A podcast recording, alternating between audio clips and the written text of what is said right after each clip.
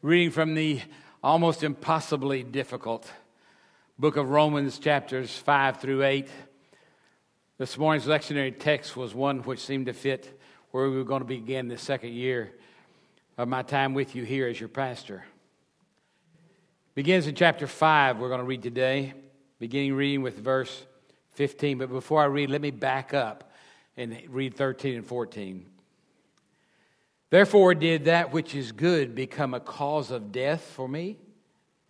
May it never be. Rather, it was sin in order that it might be shown to be sin by effecting my death through that which is good, so that through the commandment sin would become utterly sinful. For we know that the law is spiritual, but I am of flesh, sold into bondage to sin. Then our text for contemplation this morning. For what I am doing, I do not understand. For I am not practicing what I would like to do, but I am doing the very thing I hate. But if I do the very thing I do not want to do, I agree with the law, confessing that the law is good. So now no longer am I the one doing it, but sin which dwells in me. For I know that nothing good dwells in me, that is, in my flesh. For the willing is present in me, but the doing of the good is not. For the good that I want, I do not do, but I practice the very evil that I do not want. But if I am doing the very thing I do not want, I am no longer the one doing it, but sin which dwells in me. I find then the principle that evil is present in me the one who wants to do good. For I joyfully concur with the law of God in the inner person. But I see a different law in the members of my body, waging war against the law of my mind and making me a prisoner of the law of sin which is in my members. Wretched person that I am, who will set me free from the body of this death? Thanks be to God through Jesus Christ our Lord. So then, on the one hand, I myself with my mind am serving the law of God, but on the other, with my flesh, the law of sin. This is the word of God for the people of God. Please be seated. Thank goodness the text doesn't stop there. If you continue reading in chapter 8, it says, Therefore, there is now no condemnation for those who are in Christ Jesus. For the law of the Spirit of life in Christ Jesus has set you free from the law of sin and of death. For what the law could not do, weak as it was through the flesh, God did. Sending his own Son in the likeness of sinful flesh, and as an offering for sin, he condemned sin in the flesh, so that the requirement of the law might be fulfilled in us who do not walk according to the flesh, but according to the Spirit. For those who are according to the flesh set their minds on the things of the flesh, but those who are according to the Spirit, the things of the Spirit.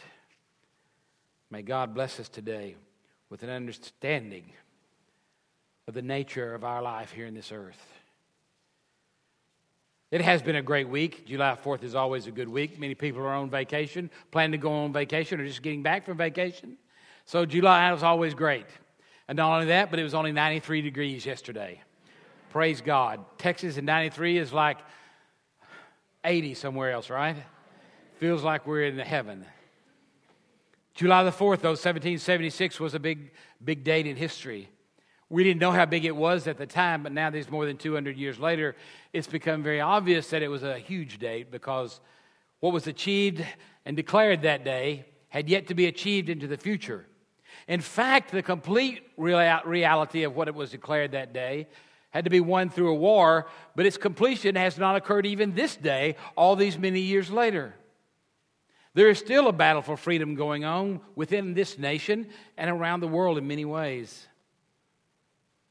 The Declaration of Independence was adopted by our founding fathers and the Continental Congress. It was written by Thomas Jefferson mostly, but he was assisted by a committee. They must have been Methodists. Ben Franklin, Robert Livingston, John Adams, and Roger Sherman. And even though it was actually voted on on July the 2nd, it was approved and spoken about in a different way and became effective on July the 4th. Don't ask me to explain that, but that's what Google does to us. Tells us about things we didn't ever really need to know. That freedom, though, was won at a price.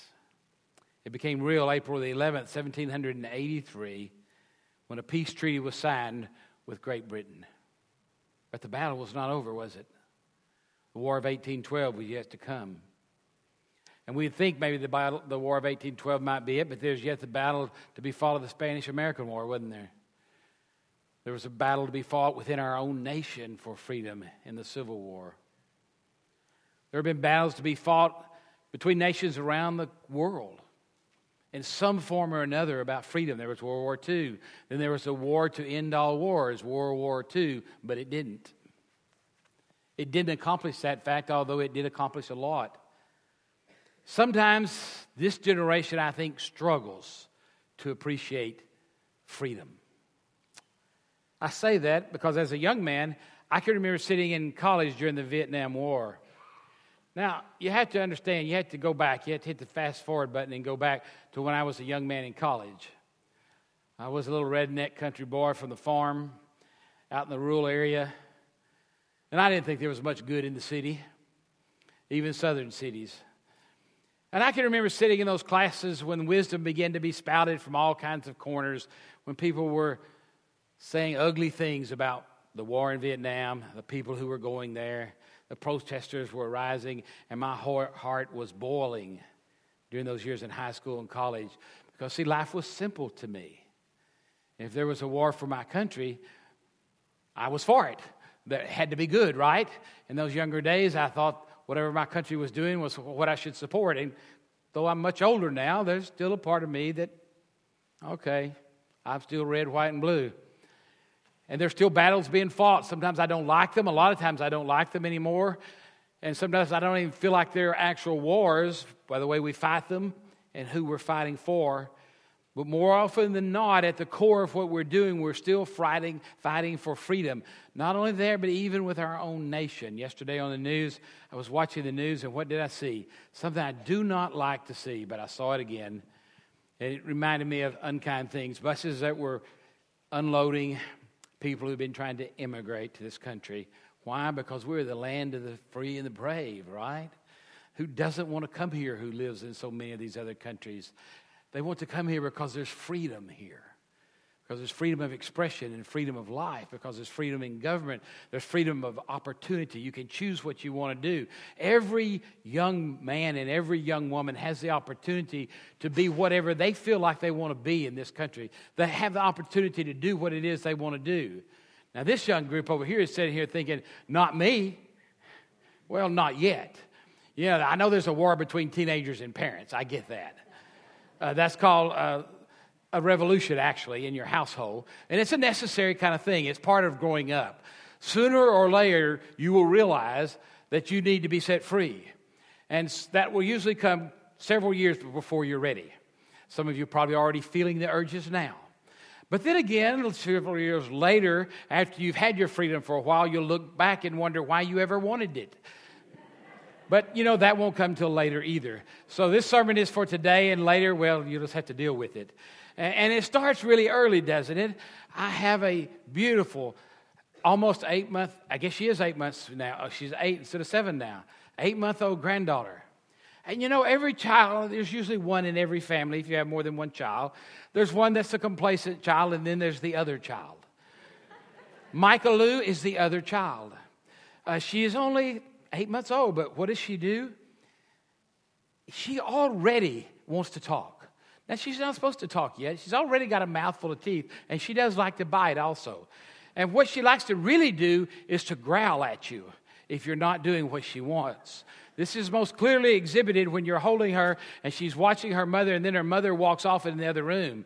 And she'll just sit there sometimes on the floor when she sees her mother walking away, and she'll just do her arms up like this, and she'll go, ah, ah, ah, like, What are you doing? Get over here with me. I'm your child. Come and hold me forever.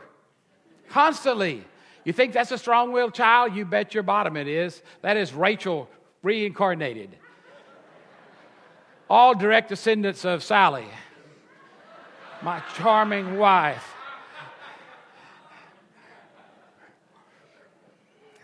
I was the child in the middle, but I was always the impatient one.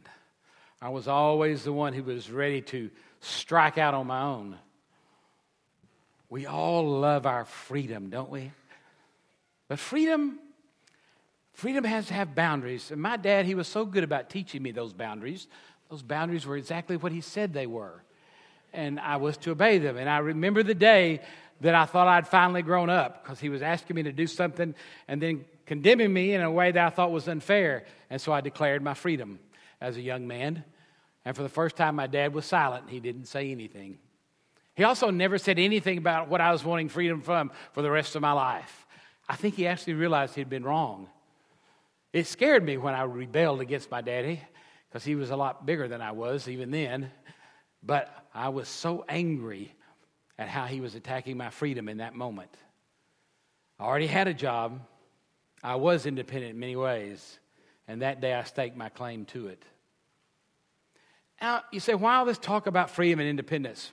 Well, because freedom is a, is a God given right, we think, in this country. People need to be free, but there are always limitations to that freedom, aren't there? There's the freedom of other people that have to be considered. There's the freedom of, of exercising our freedom in appropriate ways. And there are many times I have urges to exercise my freedom in ways that are inappropriate. And those have to be curtailed, and I've learned to do that gradually over time. And you say, well, what does that have to do with what we're talking about today? It has everything to do with, I think, the freedom we search for in our spiritual lives. One of the things that has been obvious for me as we have grown along and moved along in this world of ours is that freedom from sin is what people want. They want to be free of the entanglements that sin causes in our lives, and they want to be free to live the way they want to and still please God. And those kinds of thoughts come into conflict often, don't they? They come into conflict just like it did between you and your parents when you're at different stages in your life. When you want to exercise from some freedom, and they want you to exercise some freedom too, but sometimes in a different way than what you want to. The same is true in our bodies, except that it is innate in our bodies. That's what Paul is trying to say, I think, in this passage of Scripture. Now, let me pause for a moment to recognize and remind you that there are books, series of books written about just these four short chapters in the book of Romans. These are a tight, difficult theological argument where Paul is trying to explain the doctrine of salvation. And he does a pretty good job of it, but because he's so uh, hard to understand because so much of it is so difficult for us to grasp, we oftentimes struggle with the different parts of it. And this is the part right here where people disagree strongly about who this is. Some say at this point, Paul was really referring to his Jewish life in the, in the law, not to his Christian life when he'd be free from this. Perhaps that's true, perhaps. Some say this has to do with Paul before he was really a mature Christian. And uh, when he got to be a mature Christian, he sounds differently in other places in the scriptures. There's some reason to believe that. Uh, however, to me personally, and according to the experience I've had in my life, not just with my own personal life, but what others have shared with me through the years, this passage is actually a perfect description of what most of us experience most of our lives until we think the battle has been won. I'm going to come back to that part about the battle having been won. But let me begin with this thought that even when we are in Christ, even when we are believers, the battle is not over. That's what John Wesley thought. That's why he believed the doctrine of sanctification was so incredibly important. Because salvation was more than just being pardoned from your sin or forgiven. Salvation was also the experience of the defeat of sin in your life to some degree. And he held out that it was actually possible by the power of the Spirit, not by our own strength, coming back to that too later, to live a life that removes sin from our lives, where we actually lived according to the grace of God and by the power of the grace of God. Now, understand when I say we got away from the sin in our lives, I mean the intentional sin. There is no way, however, as Paul is clearly saying here, that we can ever escape the power of inherited sin completely. We are humans. We will sin. We will do things by error. We will do things without realizing it. We will do things because we lack understanding, things which are sinful. But until we grow in our faith and our knowledge of the scriptures and God, until we have submitted more of our life to Christ, we won't even know we're sinning when we're sinning. That's a wonderful thing about being a sinner. You get to be one forever until you die and go to heaven. Some people say, Well, I want to be completely free of all sins now. Not only the sins I commit, but inherited sins. You've just asked to die. If you want to do that, that's okay with me. I mean, that's one way to get there. And we're all going to get there sooner or later if we're believers. But it's a little radical, right? It's a little radical. What we want to do is find a way on this earth to get rid of the taint of sin in our lives. And that is possible too, in much larger degrees than most Christians experience. Why would that be? Well, but the, the pull of the sins of the flesh are strong. They are very strong. On our trip to Europe, I was reminded once again how far behind these Europeans are. or maybe how far ahead they are.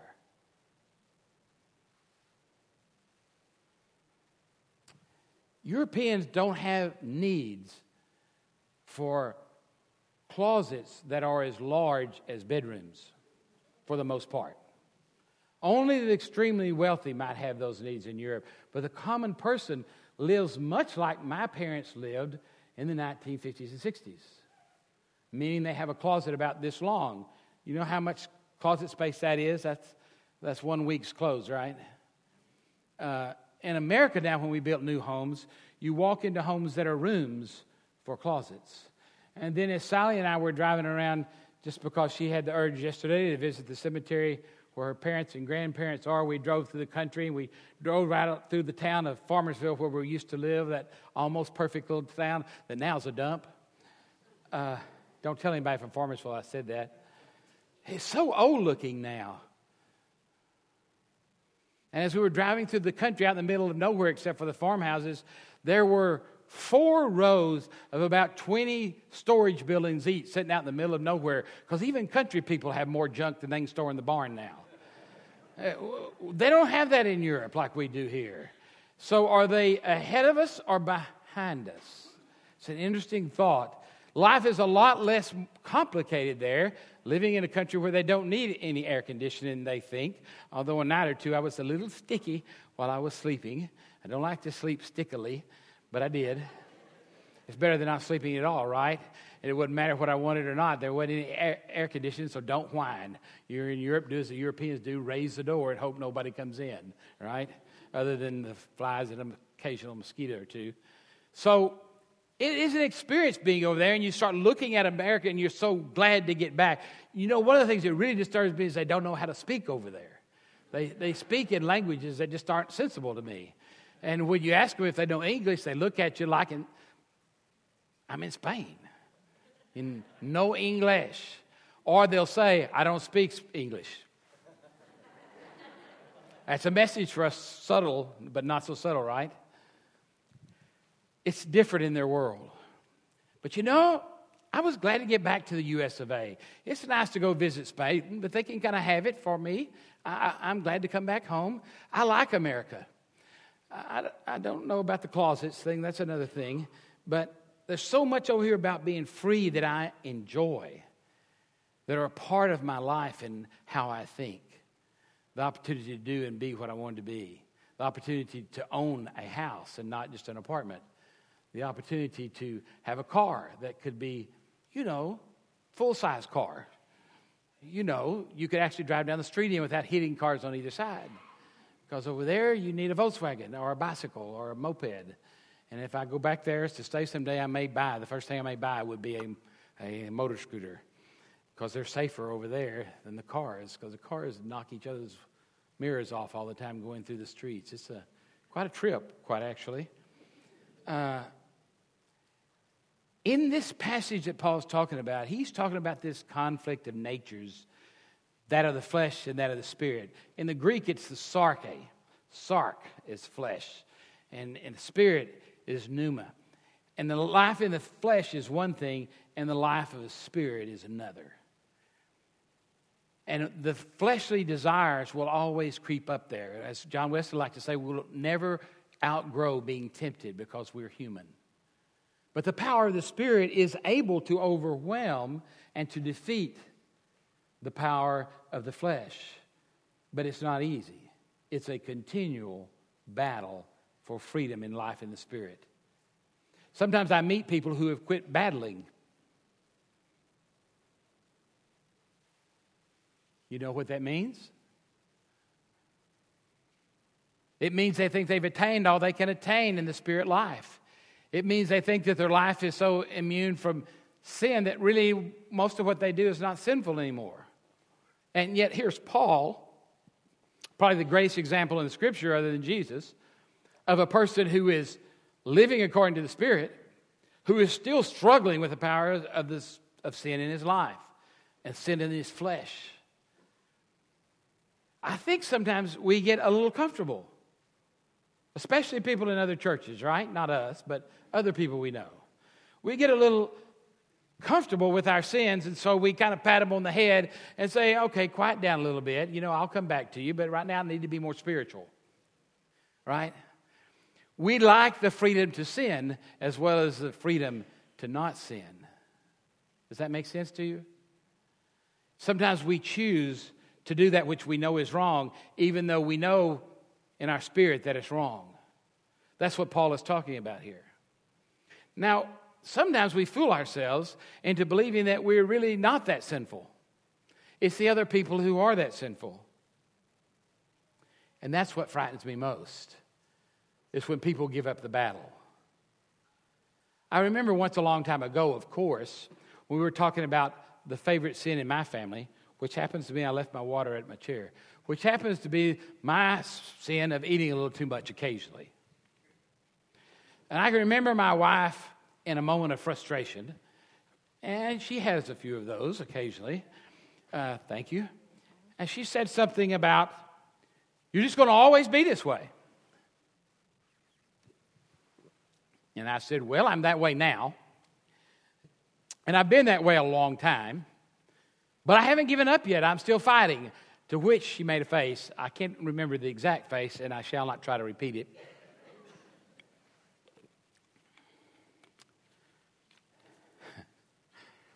But it was easy for her to say to me, You might as well give up. You're not going to quit eating it.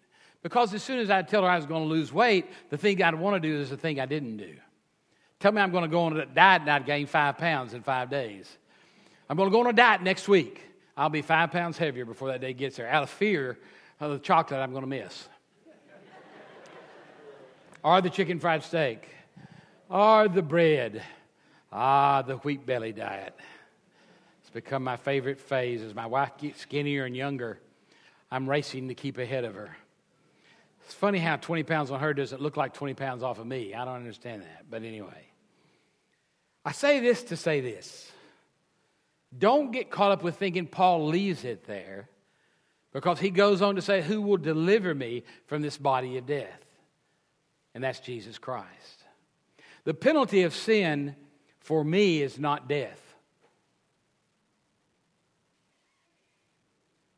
except physically. Even though I sin, even though I make mistakes and do, do things I should not do, I do not think that any of those sins or those mistakes condemn me to death because I've been forgiven in Jesus Christ. I am in Christ, in Christo. And as long as I am in Christo, even though I'm committing a sin, I am still saved. Otherwise, we'd be like the fellow who came into my office one day when I was a postmaster, heard I was going into ministry, came in and wanted to start talking about what I was going to do. Of course, he was a preacher. And of course, he was of a different denomination. And he said, I just don't understand you Methodists. I said, Why? He said, well, Who would want to be a Methodist? Well, I did. And I said, What's the problem with that? He says, Well, you Methodists, you know, you believe in falling from grace. If you commit a sin, you're lost. And I said, Who told you that, that we believe that? Well, that's what I've always heard. That's what I've always been told. I said, Well, you've been going to the wrong church because they don't know what we believe. We do believe in eternal, in unconditional security. As long as we believe in Jesus Christ, we go to heaven even if we sin. We don't believe every little sin throws us into a, a rigor where we're in danger of, of hell. It's only when we turn away from Christ that we're in danger to hell. As long as we are in Christ and have a belief in Christ, even though we make mistakes and even though we commit a sin, we're still not going to hell. If you die while you're sinning by speeding, you're not going to hell because of it. Same thing, by the way, with suicide. Are there some people out there that teach whenever somebody commits suicide, well, the last thing they did is commit murder, they're going to hell. I just don't believe that. I don't believe the scripture teaches that. I believe we go to heaven or hell because of relationship with Jesus Christ. Sin is a whole other thing. It does rage a war in our body, but it does not have the final victory because we are in Christ. We have the possibility of serving the Spirit. So we can even defeat sin when we're at our best. Oh, by best days, I slay sin. It's a battle and I win, and it's great. I feel pumped up by it. You know, I lose weight even some of those days. You know, I, it just snooks out of me. It just seeps out of me. Some days my mind has really good thoughts, and on other days I'm thinking, uh, well, let's just don't check too closely today, God, because this is not my best day. So maybe today you're not having your best day, or maybe you are having a great day. Either way, don't get too cocky. The battle's not over. It's the same about our, our nation. Yes, we're a free country, but if we don't keep voting and if we don't keep being active in our lives politically, and keep on doing the things that make our nation great, this nation too can go away. There's a responsibility that comes with freedom, not only politically, but also spiritually. And our job is to pass on that knowledge of the text to others. So, what is the point today of this sermon, Doug? The point is simply this know that there's a battle going on in you continually. If you fail to acknowledge the battle, then you are losing the battle. It's just as simple as that. Know that when you acknowledge the battle that is going on, and when you exercise life in the Spirit and call upon the power of the Spirit, the Spirit of Jesus Christ can make you victorious over the sin that you're battling with. You can never do it. You can never be good enough. You can never be attentive enough. You can never be good enough in your flesh to deserve heaven. Give up on it. Don't even try to earn it. When you get to heaven, they say, Why are you here? Do not say, Because I went to church every Sunday. Do not say, Because I prayed every night. Do not say, Because I never committed adultery. Do not say, Because I, I never killed anyone. Do not say, any reason of anything you did on earth, just claim the precious blood of Jesus who's forgiven you for your sins. And then they will say, Welcome home, child. Enter into this life. Don't try and convince God you're sinless. Don't even try and convince yourself you're sinless.